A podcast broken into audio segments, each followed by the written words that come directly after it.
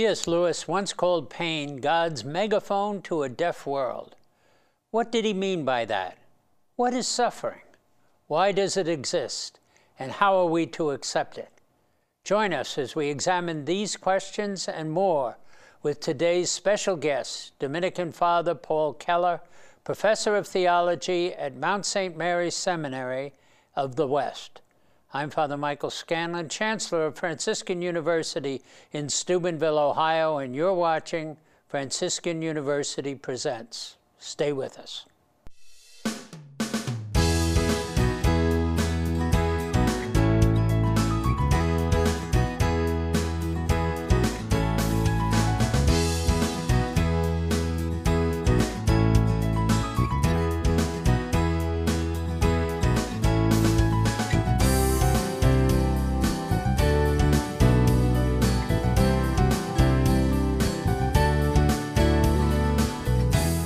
Talking about redemptive suffering.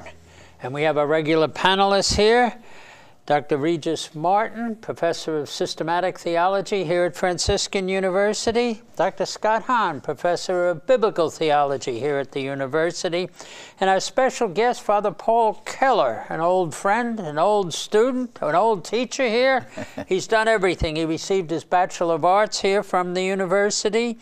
But then he received the doctorate of sacred theology from the Pontifical Athenaeum of St. Anselmo in Rome. I always want to make sure not say Anselm, but anyhow. Very good. Ordained to the priesthood in May 93, you taught at Franciscan University and at Providence College, but you're currently professor of theology at Mount St. Mary's Seminary of the West in Ohio, and he's author of 101 questions and answers on the sacraments of healing, penance, and anointing of the sick. And that'll be the basis of how we're going to grill you today. Okay. Let's begin by talking about the problem of suffering. Many people argue against Christianity and say, wait a minute, you claim a good God. Why does a good God impose suffering or allow suffering or involved in suffering himself. How does he permit it? Well, what's wrong with that argument? Well, it's the most basic question, isn't it, Father Michael? Yes. And the uh, basic answer, the most basic answer that I explain to people about why God allows suffering is, is very much tied to the free will. God has given us a free will, and as a result of that free will, we have the opportunity, though it's not the purpose of the free will, to do bad things. Mm-hmm. And if God were to get rid of suffering, it seems to me that He would have to get rid of the free will, that He wouldn't be able to make us creatures that could suffer. The Holy Father, or excuse me, Pope John Paul II yes. uh, said in his apostolic letter on suffering that suffering is part of the nature of man. And by that, he does not mean that we're made to suffer or that suffering is a necessary part of our lives as much as it is. He's saying that we, because of who we are, the way we're made, we're open to the possibility of suffering because, part and in part, because of our free will. So this is a, a very a, a, question that's very much tied to how we live our lives. Yeah. Well, one quick one on that. Uh, then why did Christ have to suffer? You know, uh, uh, why did God permit him to suffer too? Well, that's there are several things that we could say about that. I think the first is that Christ desired to suffer. Uh, He he wanted to come among us into our world to raise us up out of our suffering and to make our suffering change, that is to say, to make it valuable. That's what we miss, I think, a lot in the world is that because of the way that we're made, we can very easily get caught up in the glitter of the world around us and think that this is all there is. And so when we miss that otherworldly nature, that other part of the world that God has created for us to be in, uh, when we miss all of that, we focus solely on this life. And that leads to a kind of a pleasure principle, it seems to me, that we to only build want on to that. live. You know, free will is the lower half of suffering, you know. But the top half, I think, is love, because that's really what free will is ordered to, you know. And to, to draw from one of the most frequently quoted sages on this program, G.K. Chesterton, made the statement that, that, that, that suffering without love is worthless. Uh. But love without suffering is empty. And Pope Benedict picks up on this Wow. too in some teachings that he gave on the feast of Saint Therese, because Saint Therese is a doctor of the church, because she really explains not only how a little love goes a long way, you know, when you're doing things. If you do little things with a lot of love, you know, you Right. just release this divine energy. Exactly. And that's precisely how love proves itself. You know, if you just simply say, I love you, you have words. If you simply feel love, you have sentimentality. How do you show love? What is the test of love?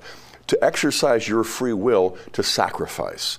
And so it's really love that transforms suffering into sacrifice. Right, yeah. And that's the key, I think, to the cross. That unlocks the mystery for why Jesus assumes our humanity to transform that into an icon of his own divine life and love. If, if, if I could pick up on that first question, of, you know, why does God suffer the world to suffer, which is the standard atheist objection? Yes. Uh, I, I think that even if the atheist uh, were to succeed in disabusing us of the so called superstition that there is a good God, there would still be suffering. They can't eliminate suffering or pain. I mean, this is what C.S. Lewis calls the terrifying compliment. God takes us seriously. He confers freedom, which means he runs the risk of that freedom being abused, you know, turning uh, one's freedom against the good. God uh, sort of hopes by sending grace that we might help him avert that catastrophe. But if you live in a fallen world, whether you subscribe to uh, theism or, or atheism, you're still stuck with pain and injustice and uh, a universe uh, engulfed by the flames of injustice and deceit. So the atheist doesn't have a leg up uh, on the Christian when it comes to pain. But we at least uh, regard pain as something that can be redeemed. Uh, even if we can't eliminate it, God entered into it and somehow transfigured its meaning. Exactly. Yeah, but not just redeemed.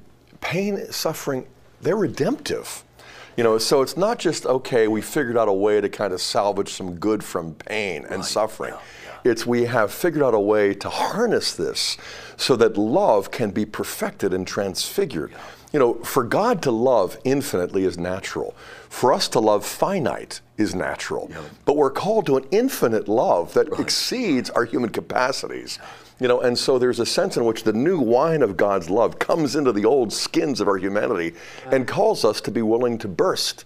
You know, and, and everybody up until Jesus said no thank you. You know, then Jesus makes it possible for us to all enter into that. Well, Paul, now why did Christ have to suffer the way he did for all this? You know, I mean, did he? Well, uh, did he have to suffer in this in this worst Yeah. way? St. Thomas Aquinas will say that he didn't have to do this. He Right. could have redeemed us in some other way.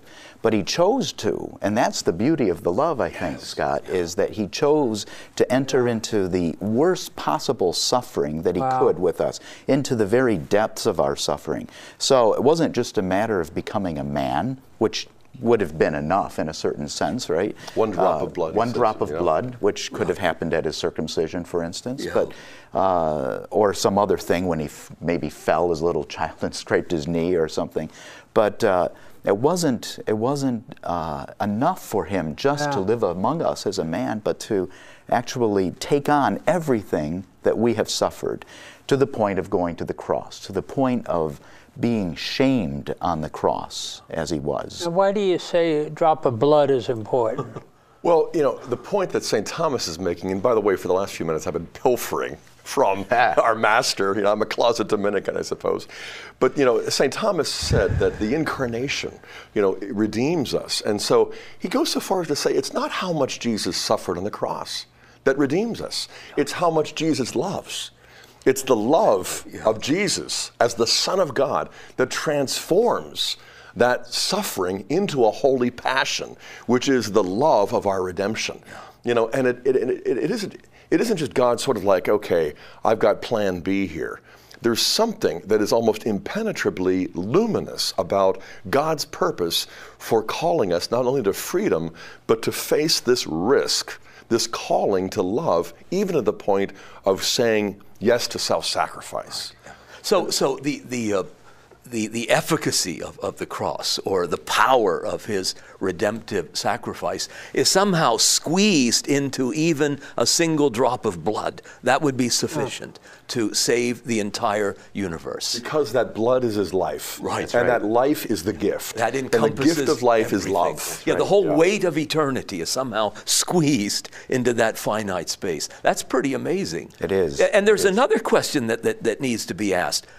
Did he have to redeem us? I mean, that, that wasn't uh, something that he was constrained to do. I mean, that was something he freely chose. He didn't have to. True, although in a certain sense, love does constrain us, doesn't it? Love impels us. And so, did Christ have to come and redeem us? In a certain sense, no, I suppose, in terms of God's utter free will. But love doesn't understand that kind of language. and anyone who's ever loved anyone knows that. When you see That's someone right. suffering, a parent or a spouse, uh, for a parent for a child, a spouse for the other, and so forth.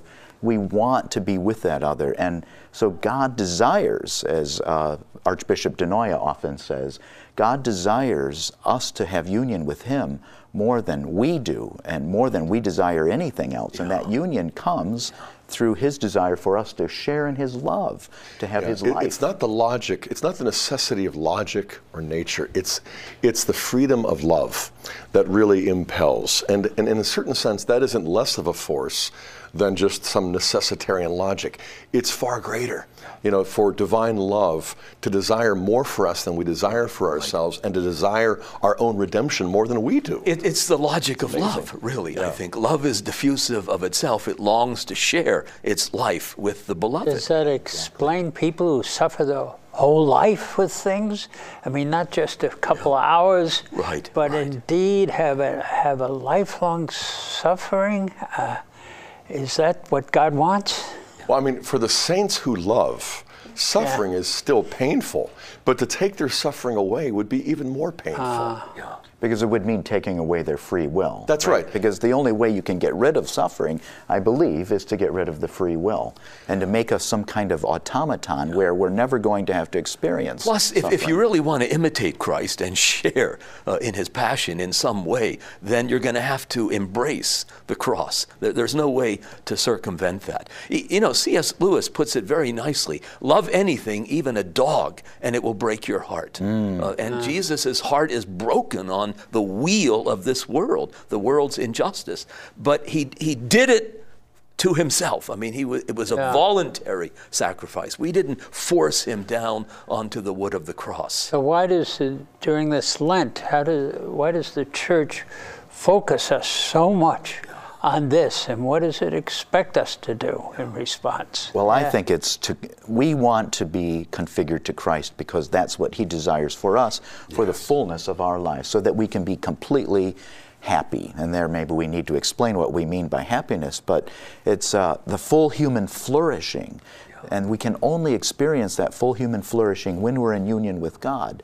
Now, to do that, we have to look like Christ. We have to be with Christ. We have to be hmm. united with Christ, who is the one way for us to reach the Father, to, to reach God.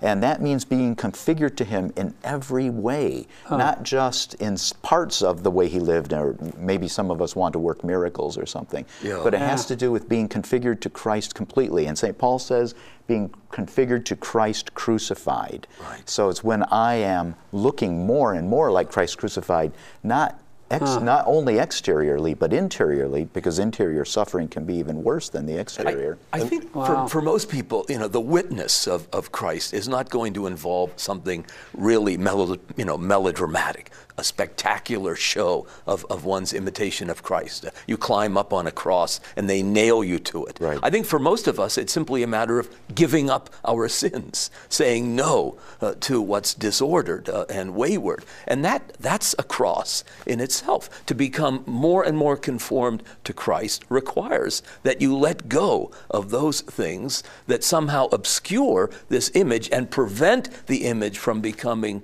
the true likeness. and, and do it through love. Yes. You know, love in the little things. You know, God's love doesn't oh, just yes. create galaxies and sustain the universe. It creates subatomic particles too. Yeah. And so God's love can endow us with a capacity to love him back in just the way we set the table or the way we take out the garbage or the way we forgive a spouse or apologize to one, you know. And I, and I think that is also, I mean, it's not just giving up sin, Right. you know, illicit pleasures, it's also giving up licit pleasures, even if it's just dessert, you know, for Yeah. this 40 days. Right. But you know, it really is a test of love. When you look at the number 40 in the Bible, you recognize it's 40 days, you know, for Moses to fast, 40 days for Jesus and Elijah. And well, I know we, we, we can come back to this later on, but this really is a great opportunity for us to undergo the test of love, which is real freedom, as you have pointed out. That's right. That's right. Well, Scott. when, when we come back, what we wanted to deal with is how to accept the suffering that's there before you, especially during this Lenten time. Stay with us.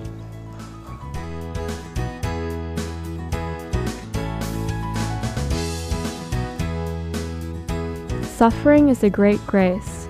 Through suffering, the soul becomes like the Savior. In suffering, love becomes crystallized. The greater the suffering, the purer the love. Diary of St. Maria Faustina Kowalska.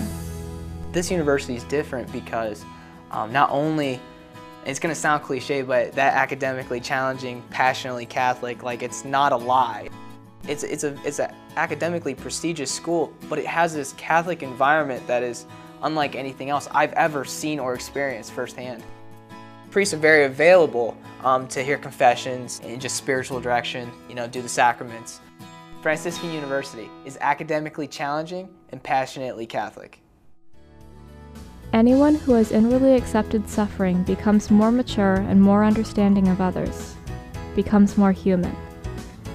Anyone who has constantly avoided suffering does not understand other people. He becomes hard and selfish. Pope Benedict XVI, God in the World.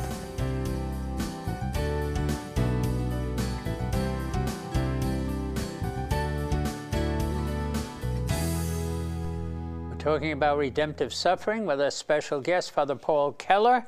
And uh, Paul, okay, Christ suffered, and that was good, and we understand what he did for us. Why is it necessary that we suffer then too? Well, because as we had been talking about, uh, we want to be configured to Christ so that we can attain to the fullness of life. Now, that doesn't always mean that we have to undertake some big cross, as Regis had pointed out earlier as well. That, re- that a lot of times it's just the small things accepted in a very humble but loving way, because love is the key, as again, as Scott has pointed out.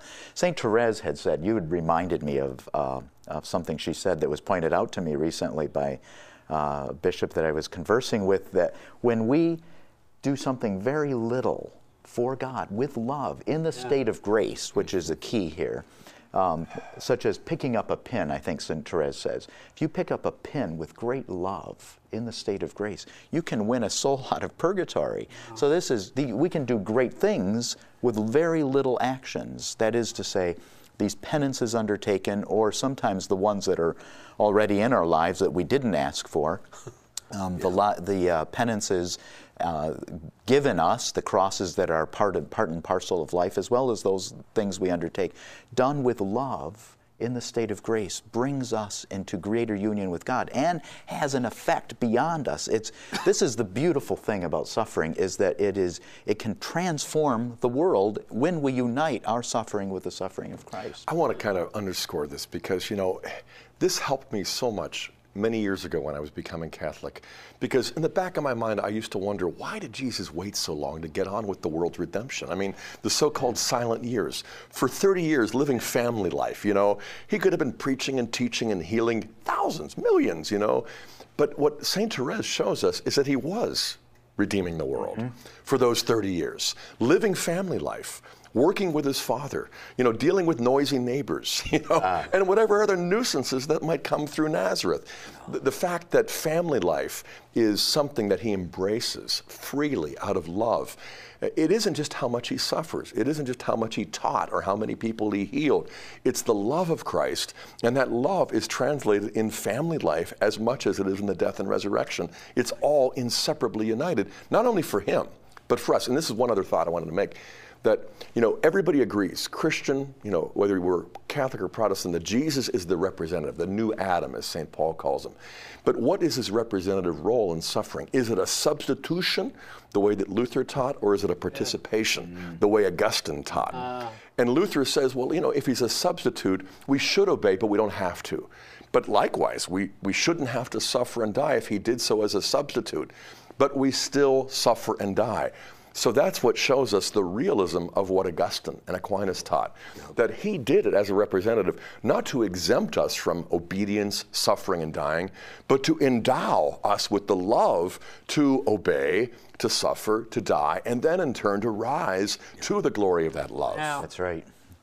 Yet at the same time, while all the suffering he exemplifies and calls us to follow him, Through love. he teaches his yoke is easy and his burden's light. Because love makes it light. Yeah.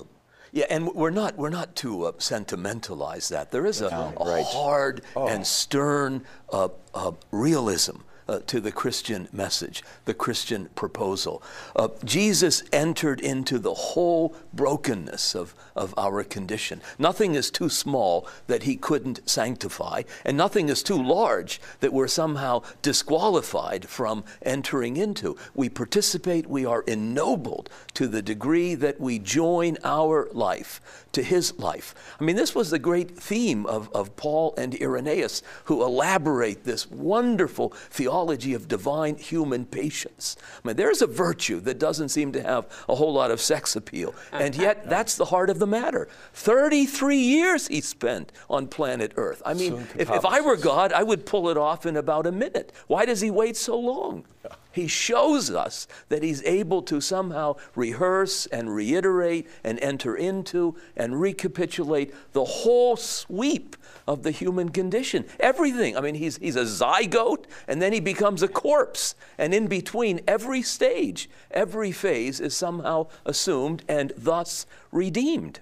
Well, the wow. and the question of the suffering, yeah. uh, my yoke is easy and my burden is light, yeah. makes me think so many times of the people that I encounter as a priest who are suffering with loved ones or for loved ones. I'm thinking, for instance, of a family uh, in Rhode Island who are, whose son is, uh, has cerebral palsy and the mother and the father are loving that boy. By the way, his name is Dominic. They named him after Saint Dominic. Okay. Um, they uh, they love him, and if you asked them, "Is this easy?" I'm sure they would say, "Absolutely not." But they don't think about how hard it is because of the love. They're united with that their son's suffering so deeply because of their love for him. They would do anything for him, and indeed they do great things for him. They well, do heroic things. Yeah, and that's sounds wonderful, and you really can understand love doing that. Paul says, I rejoice. Exactly. Yes. In suffering yeah. for you. I mean, it's a party. I fill up what is lacking. Right. But, but it, he doesn't put on a happy face. Exactly. It's not, yeah. this is not an all day sucker. This is not a warm fuzzy. I mean, he, there is joy. Joy is somehow different than, deeper than pleasure or contentment. I mean, the cross was hard and bitter agony, but there was a kind of joy in Jesus marching right to the end of the yeah. finite. Because the, re, I'm sorry, the rejoicing comes in knowing that something great is being accomplished. Yeah. That's what's happening here. That's why he can rejoice. You know, Hebrews 12 puts it, you know, for the joy set before him. You know, he endured the cross, despising the shame. Yeah. You know, so there really is a holy contempt for all of the shame and the agony, and yet at the same time, there's the freedom of love embracing this. And as you point out, I mean, this is not an exceptional incident with uh, that couple, with their little child, with that son Dominic because you know you you you watch the news and you see you know a mother run into a burning house right. to rescue a child and you know at one level what a heroic risk of sacrifice and yet It's motherhood. You know, what mother wouldn't do that sort Exactly. of thing? You know, and so when you see how it is that the cross enables us to participate in a love that exceeds our own human nature, our own finitude, uh, and it's not just when we are martyred, you know, it's the 40 days of Lent when we have to learn the lessons of love by giving up things that are sinful, things that are illicit, but can al- also kind of impair or impede our And, progress. and remember, uh, the, the sacrifice of love is always uh, exercised, lived out against this horizon towards which we move anyway, and it's called death. That's right. Every That's right. pain is a little death. It reminds us. It's a foreshadowing of that final cancellation. I often wonder what kind of a martyr I would be actually the older I get. When I was younger, I thought, oh, I could do Yeah, this. This would be right. great. I'd read the stories about the uh, saints who would, or the men and women who'd go off as missionaries and give their lives in China and so forth. But the older I get, the more I realize that it's those little things, those little nuisances Right, that I sometimes resist Right, uh, yeah. rather than just selflessly giving myself over for and But they, and they make call you to a, a death. They, they make you ready. Now, is that exactly. what you, what Jesus mean when he says, pick up your cross? Well, in that little way, sure, you can pick up your cross in a, in a million different ways. There are little things by picking up the pin off the floor, Right, as St. right. Therese says, uh, by putting up with the nuisances of people around us, whether it's in family life, the little nuisances that happen, or religious life for us, Father Michael, uh, or having to wait at, uh, for some slow driver on the road, which I find particularly Yeah. annoying, I must tell you, and uh, or uh, in the classroom for those of us who teach, wanting our students to excel and and meeting with the resistance there. Those can be little nuisances in life. There are greater things that we don't ask for. Everyone has his cross to carry. I, I want to assure you that slow driver wasn't me. but you know, in, in, the, in the classic work Divine Intimacy, Brother Gabriel points out how you know tr- suffering that would otherwise be so trivial is dignified precisely by Jesus calling it the cross. You know, we pick up our crosses daily by accepting, by giving consent from the freedom of our will to the contradictions of, again, noisy neighbors, contradictory spouses, or whatever we Getting face. out of bed in yeah, the getting out morning. of You know, bed. I, I that's think right. of, uh, a boss of, at work. of, uh, an observation that St. Francis de Sales makes uh, in the context of, of everybody sort of perversely wishing that they could have their own cross. If, if you could design your own cross, it would be quick, it would be painless, and it would be impressive. But Jesus, God, from all eternity, thought of the exact suffering that he would offer you. And he filled that thought with his wisdom and his love. And so he knows best what the nature of the suffering uh, you must embrace uh, will be. And not only that, but we used to do men's retreats, and one of the most important conferences is we'd say, Well, God takes you up to heaven and says, Okay, uh, you don't like what I gave you? Uh, go through all these crosses and pick the one that's best for you, Yeah. the one that's most going to help you. And you go struggling down the line, looking at them, and finally you grasp one. And he says, That's the one you came in with because it fits. Right, right. Yeah. You know, uh, theologians debate whether Jesus suffered the, the torment of the damned. And I'm not, I'm not going to get into that speculation, but I would say this that uh, Jesus actually suffered far more than the damned ever could. Because love doesn't diminish our capacity to suffer, love enlarges it. That's a good point. And, and, and so Christ on the cross suffered infinitely more than all of the damned could ever suffer, precisely because his love was so Wow. infinite and immense. And that's precisely what he calls us to. Right. Plus, he continues to suffer in his members. I That's mean, right. Leon Bloy famously says Jesus will remain in agony until the end of the world. It's the suffering of love. And Origen tells us it's an eternal pathos. From all eternity, Jesus exists in a relation of love to the Father, and that's defined by suffering, passion, pathos. How does so how do the sacraments fit into this? You know, I mean, uh, Well, that's how they're Yeah. enacted. That's how the drama is is shown. Well, first of all, it's the union of Christ with his Yeah. body, the church, which Yeah. he formed, right? So the church is part of Christ. All of our worship of God is always done through Christ in participation with him as our head, our participation in the body of Christ. And the sacraments are our touching him, our hmm. coming into union with him. And so he it isn't just Christ reaching down and doing something to us in the sacraments. It's, it's an openness on our part to union with God. All of the sacraments, all of the seven sacraments have as their goal union with God, union with the ah. Blessed Trinity. Yeah, this principle of Good. the body is so important. It's more than a metaphor. You know, and St. Paul was the one, the only New Testament writer to speak of the church as the body of Christ.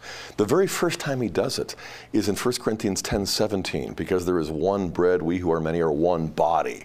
But if you look at the previous verse, you know, the cup of blessing which we bless, is it not a, con- a communion in the blood of the, the bread which we break, is it not a communion in the body of Christ? Because there is one bread, we who are many are one body. The Eucharist is the body of Christ in 10:16. And then in 1 Corinthians 10:17, for the first time in all of his writings, he announces that the church is therefore also the body of Christ. We are what we commune upon. That's right. In the Eucharist. But you know, I mean, Paul describes this in his letters, but he lives it and feels it in his own flesh. Wh- When, when, when God strikes him down from that horse and asks him, Why are you persecuting me? Jesus identifies uh, uh, himself with the body. I mean, that, that radical solidarity is struck. So, Paul, in persecuting Christians, is really flaying Christ alive. And, and, and that's why the body is so, is so interchangeable and indivisible. And the sacraments continue that, prolong that presence. We really do encounter Christ in, in these seven very privileged moments. And especially in the sacrament of penance and the Eucharist, which I think we can talk a little bit more about. yeah. Yeah, well, yes, there's more than accepting the suffering, it's choosing suffering too, and that's a challenge. So stay with us as we pursue that one.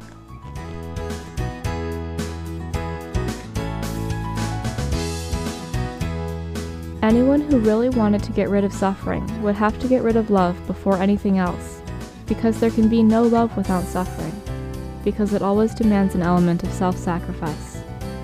Pope Benedict XVI, God and the World.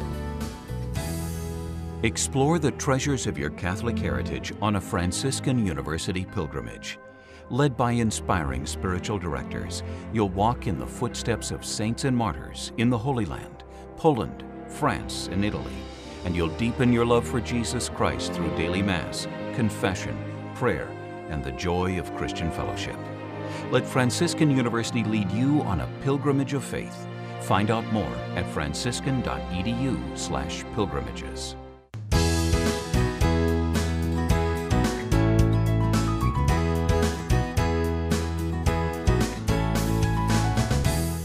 at Franciscan University, surrounded by our students working all the equipment, and with our special guest, Father Paul Keller, talking about redemptive suffering. And okay, we've been talking about receiving, accepting the sufferings, being purified. What about choosing suffering? I mean, we have people who choose to suffer for the right reason, but uh, what are they? These victim souls or these special people? What happens to them? Well, a victim soul is a, is a very special grace that God gives to individuals to unite their suffering with the suffering of Christ on the cross for the good of others, for the salvation of others.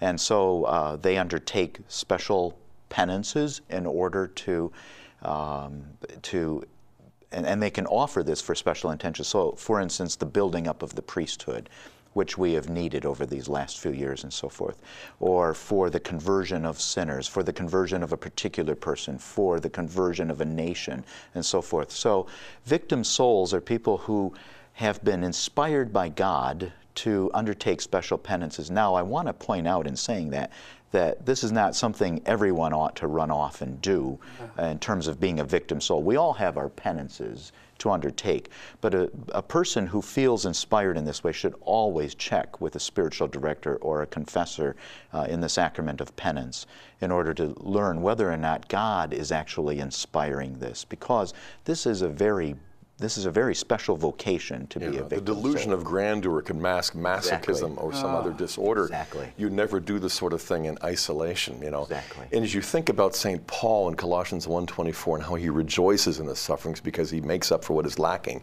in Christ's suffering for the sake of his body. I mean, again, Augustine explains that, you know, it isn't as though Jesus didn't hang on the cross long enough, that Paul just has to finish it. It's that Jesus has to reproduce in us the love which enables us to sacrifice our very selves. You know, and so St. Francis So of what is Assisi. lacking? Using the word lacking means lacking what? it, what's lacking in us. In other words, Christ's love expressed itself in the suffering on the cross. And so Paul rejoices because in his sufferings he makes up what is lacking in the suffering of Christ for the sake of his body. Christ's whole point in suffering was not to gain something that he was missing, but to gain for us all that we were missing. So he has to download that, so to speak, into the church as the body of Christ. So what happens in the head is reproduced in all of the arms and legs and fingers and toes. That's a very good way of putting it. That's what's lacking. It isn't that we can add anything to Christ's suffering or that he, didn't do adds to enough. us, He adds yeah. to us. But, it's but the it, it reverse. does, it exactly. does make uh, the redemption all the more glorious that he somehow creates a space in his sacred humanity. He provides for us to somehow fill up what is left lacking. And this is the beautiful thing. This is a fantastic part of understanding what prayer is. But a lot of people think that prayer is changing God's mind. If I just say the right, number of prayers or do this for the um, amount of time that's necessary to get God to come around and see it my way, everything will be fine. That's not what it is. And it's the same thing with suffering. It's a matter of, of being open to God and, and allowing ourselves to be united to His work. In other words, prayer is the first thing we want to realize is that it changes us, but it's God allowing us to participate in His work, His plan. That's and that is, and that's what suffering is. Thy will be done on earth as it is in heaven. We don't pray to change God's will. We pray to change so that God can change our will and conform it to His. He can change our mind so that we're thinking His thoughts and loving what He loves after Him. You know, as we think about Calvary, you know, we were thinking, we were talking about St. Thomas earlier. You know, I think it's hard for us as Christians to appreciate how impossible it would have been for any Jewish eyewitnesses on Good Friday to have described that event as a sacrifice. Mm. It was, it was not a sacrifice for Jews because it took place outside the walls of Jerusalem. There were no temples, there were no altars, there were no priests, there was no sacrifice. This is a Roman execution. Mm. And yet, within 10 years or less, every Christian knows that that was a sacrifice. How could that have happened? Well, only by rewinding the tape from Good Friday to Holy Thursday. You know, it's only by looking at the suffering of Jesus on Friday in the light of the Eucharist that he institutes on Holy Thursday. That alone is what illuminates the mystery of his agony. He's celebrating the old Passover, fulfilling it, transforming it into the Eucharist, the new Passover. You know, is this just rhetoric? This is my body which will be given. No, this is reality. And Good Friday proves that he really gave his body and he really shed his blood. But as you point out, prayer, Gethsemane is not just an afterthought.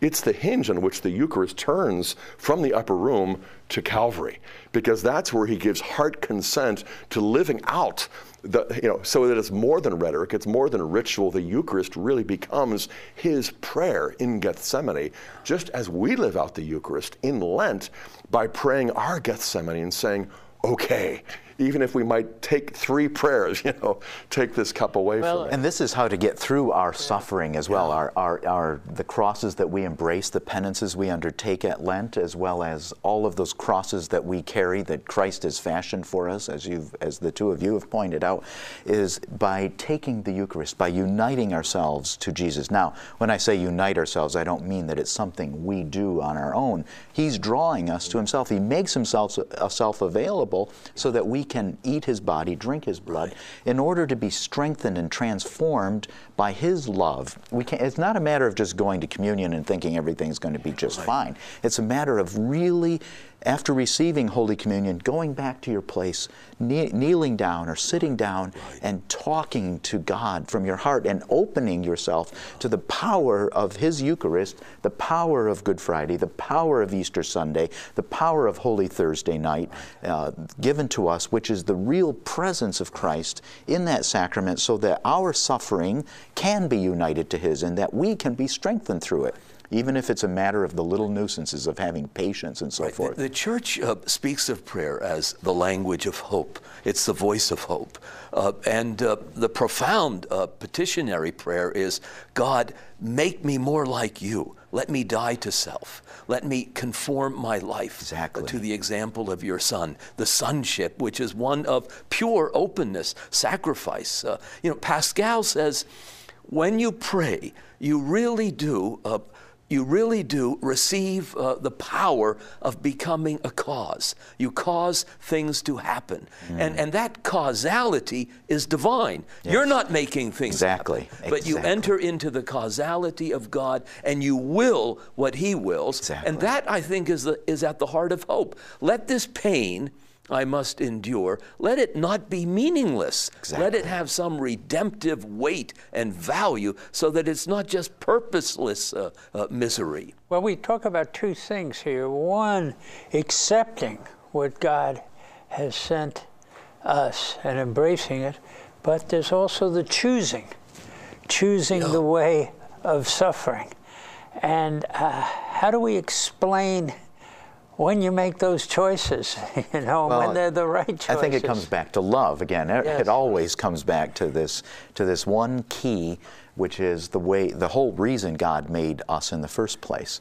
But it's love to choose to undergo something um, without the motive of love will be Yeah. worthless. And and so we have to look about at why I'm choosing to suffer in this way. Why might I embrace some voluntary suffering this Lent? So that I can be transformed, so that I can be united with Christ. But I can also, because I want to, I want to have a share in in helping my brothers and sisters on the way. I want to help others by my suffering, and um, not not in some perverse way. Well, but we have- not really, just physical suffering either. I mean, personal, emotional. You know, on the night that he was betrayed, he took bread and gave you thanks. Why? Because he didn't know he was about to be betrayed? Right, No, exactly. in some in some mysterious way, precisely because he knew he was going to be betrayed and handed over. You know, we are called to give thanks in the face of that kind of suffering.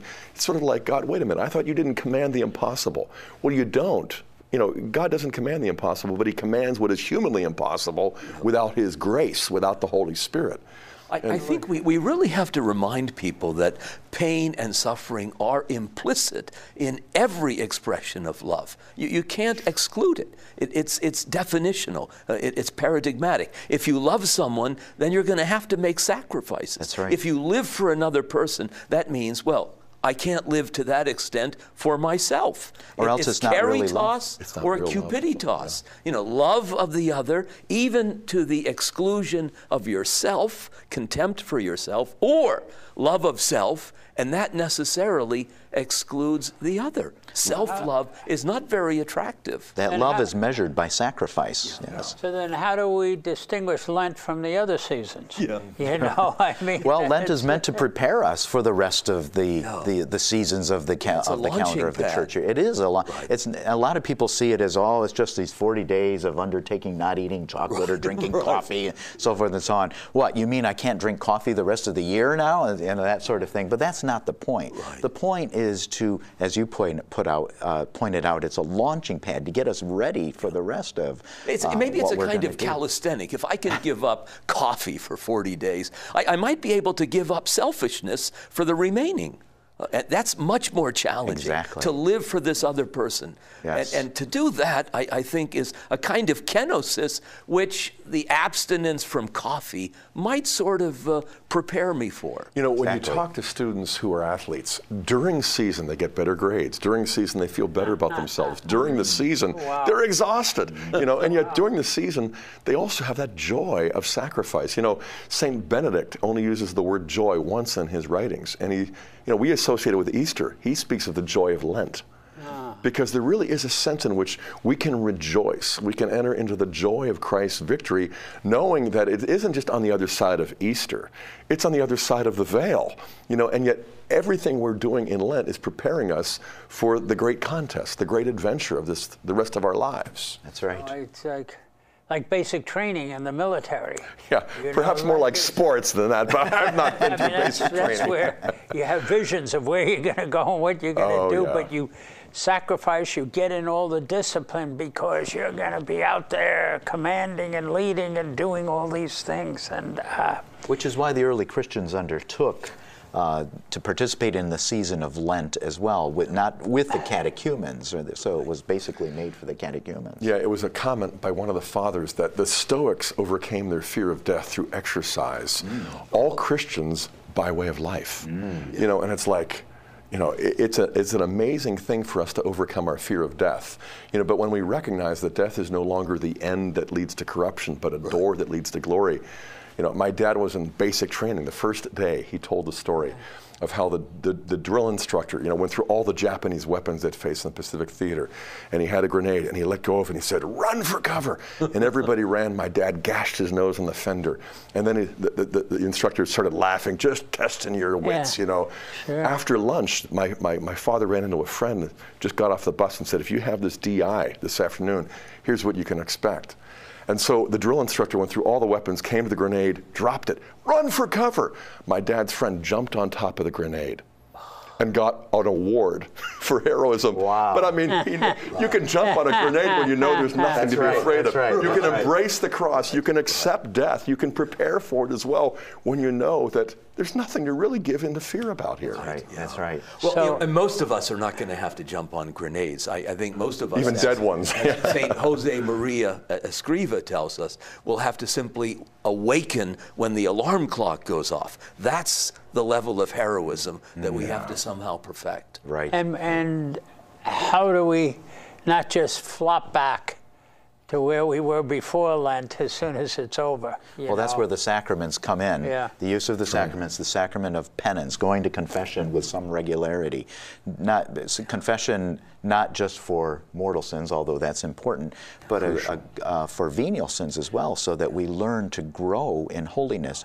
Not to be worried because I've committed some venial sin, but rather to be aware of the love that has been offended by this venial sin. Right. And, and, and then we and, see venial right. sin for what it is. And it's to something draw closer worse. to Jesus. I mean, it's exactly. a love affair. Exactly. You want to be, you want to somehow rid your life of even those imperfections right. that might keep you uh, distant. And to admit him. them. I mean, that's also yes, another yes, point of yes. Lent. You know, just like Mark's gospel describes that man who says, "I believe, Lord, help thou my unbelief."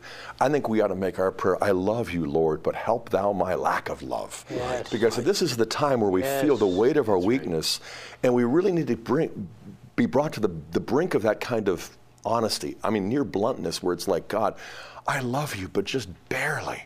I mean, compared to your love for me, I'm not even sure I do love you that exactly, much, you know? Exactly. And I think that's, that's the moment good. when God's Spirit will meet us and transform, not in spite of our weakness, but precisely by showing us more and more and how weak we are. It's that humility that opens us to experiencing the power of God's love. So. We don't even have to. It's not. It's not the great stuff we do. It's opening ourselves yeah. to what He's doing in us. That's what all the saints have done. That's what the sacrament of penance does, and also how we're built up through the sacrament of the Holy Eucharist when we go to communion. Okay, well, when we come back, we're going to have parting thoughts that indeed you can take away and be one who embraces the suffering God wants for you and receive the love, joy, and peace that He holds out to you. Stay with us.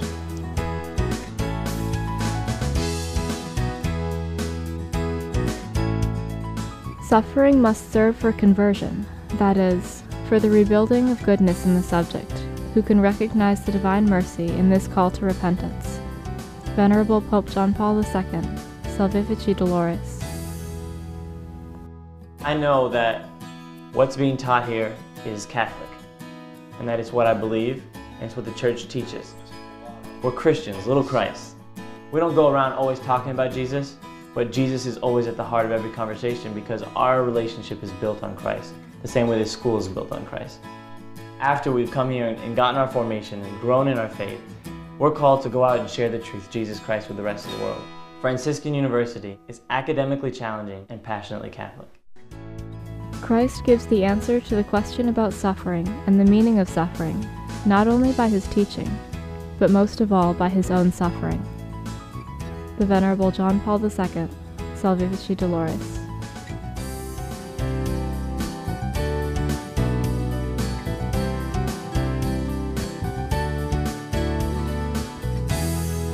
Come to our final segment on redemptive suffering with Father Paul Keller here. And uh, we're going to take the final thoughts, the takeaway messages to help you follow in this path. Well, uh, the thing that, that strikes me about this show more than most is uh, the contrast uh, or the alternating current or rhythm between God and ourselves. And, and of course, Jesus becomes the mediating figure. I mean, the two bookends are God and man. God is absolute, man is relative. God is necessary, man is contingent. God is perfect, and well, we're not so perfect. And so we suffer, we die. That's the price you pay.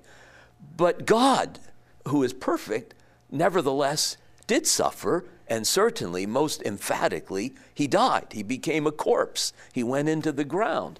And so there's a certain disproportion here. Why would God have to suffer and die? Does he need to justify himself in that way? And of course, he doesn't. I mean, this is the conclusion that Job is driven to that God is sheer power, sovereignty. He's absolute, he's wisdom. He doesn't have to justify himself before the world, but he's also love. And, and John Paul II, in that, that marvelous book, Crossing the Threshold of Hope, asks himself, was it necessary for Jesus to suffer and die? And he says, no, not in the abstract, but in the concrete, in the order of love. It became necessary because unless the agony of the cross was real and dramatic, then the truth that God is love would somehow remain unfounded. It wouldn't have been demonstrated. It had to be shown. You know, when somebody says, I love you, I think it's appropriate to ask, How far are you prepared to go to show me that you really do love me? Are you going to go to the cross, mm-hmm. or is this just an abstraction? And, and so I, I think that's why suffering is placed right at the center of the mystery of redemption. He, he entered into the human estate not in order to eliminate our suffering and pain, but to somehow fill it with His presence. And that presence is salvific, redemptive, and that's the only source of hope we have. And, and I, I thank you, Father, for spelling it out uh, so nicely in your little book. Thank you. Okay, Regis Scott. Building on that, you know, there's Yeah. humanity and divinity. There's life that is human, natural, and finite. Then there's life that is divine, supernatural, and infinite. There's death, the kinds that we typically fear. You know, when you get sick, you get wounded, you die physically, naturally, humanly. But there's another death, and that is mortal sin. When you lose divine life, that isn't less of a death, but infinitely more. It's a form of spiritual suicide. And I think Lent is, a, is an occasion for us to reflect upon life, life, death, death, and to not fear natural death as much as supernatural death. We hate sickness and suffering, but we ought to hate sin with an infinite love that God alone can give us. And I think this is the occasion, this is the season, and we need it every year, you know, and we can't come back lap after lap to the beginning, which is always love, you know. And I'm also reminded of what we were doing in quoting Chesterton that, that suffering without love is worthless, it's unendurable. But love without suffering is empty, it's sentimentality, you know, warm, fuzzy feelings. But, but love alone is what transforms suffering into a sacrifice. Just as the Eucharist on Holy Thursday transforms the agony of Good Friday into a sacrifice that we have in the Mass and that we need to live out for the rest of our days, you know. And I, I think that penance, understood properly, then, is sort of like the preparation we need to get really back into the game, the, the, the, the drama of love. And the sacrament of healing that we have in the anointing of the sick is the ultimate victory. You know, the end of the game, where we prepare our bodies just as Mary prepared Jesus' body by anointing him at Bethany for the resurrection, the ultimate healing. There might be a, a transitory healing, but hopefully there is going to be the eternal healing of the resurrection of our bodies. And, you know, just thank you for communicating these mysteries in a way that can really be grasped. Happy to do. Okay, well, Paul, what are you going to end with? Well, I, the one thing I want to point out is that we all have suffering in one form or another. Yes. And for many people who are listening to our show, uh, that suffering can be very interior, something that no one else will ever know about. And these people suffer greatly, often more than someone with a physical suffering.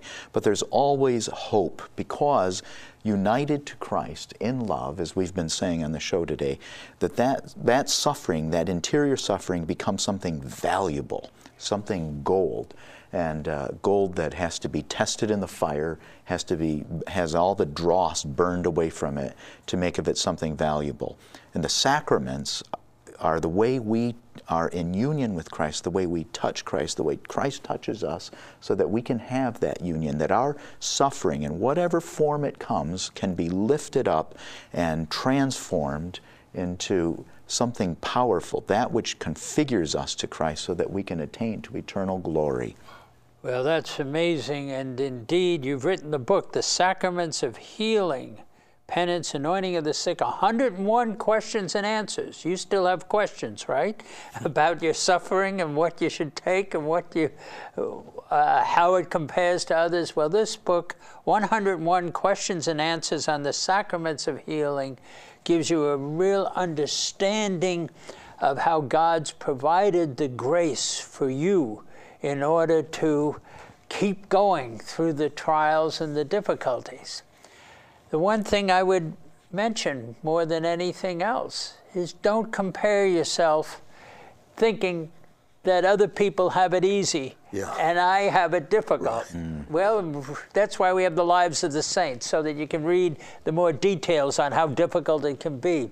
But I can tell you, after 45 years of hearing confessions, giving spiritual direction, you don't know what others are going through. You don't know the trials and sacrifices they have, the difficulties. Some of the happiest, free flowing types going come and reveal something way down deep in there that they're dealing with. And in fact, their, their free peace and joy comes from being able to embrace that suffering, being embraced to incorporate, incorporate in their life of prayer, taking it every day to the cross, letting the Lord's grace move in them and free them. So don't think that you're the poor one that's beaten down and everyone around you has all this great easy path. They don't. And uh, I want to send a, each of you, just for the asking, Pope John Paul II's apostolic letter on the Christian meaning of suffering. We've taken excerpts from that, and we have a handout so you can read what the Pope has taught us. And he did such a wonderful job of teaching us on the Christian meaning of human suffering and how we're all involved and how each one of us is challenged. Each one has its own road, but each one of us has his own or her own graces in order to be faithful in following it. Uh, this is a challenge for everyone to accept in their own lives the way that God has called them, the particular crosses that are there. But believe me, with love, it can be transformed not only in goodness in your life, but it can be so redemptive for others. You can offer it, you can have it in prayer, you can bless your family, your friends, others. It can be a pathway of great generosity and also holiness. Till next time, the Lord bless you and keep you, show his face and have mercy on you, turn his countenance to you and give you his peace. The Lord bless you, Father, Son, and Spirit. To receive a free handout on today's topic or to purchase a video of this show, call 888 333 0381. That's 888 333 0381. Or call 740 283 6357. Email your request to presents at franciscan.edu or write to Franciscan University Presents, Franciscan University of Steubenville, 1235 University Boulevard, Steubenville, Ohio 43952.